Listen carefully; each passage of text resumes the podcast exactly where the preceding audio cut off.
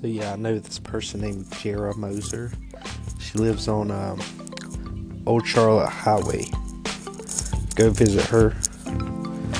She has a Honda. There's a dent in the hood because of a someone hit it with a golf club. Pretty crazy night I was there.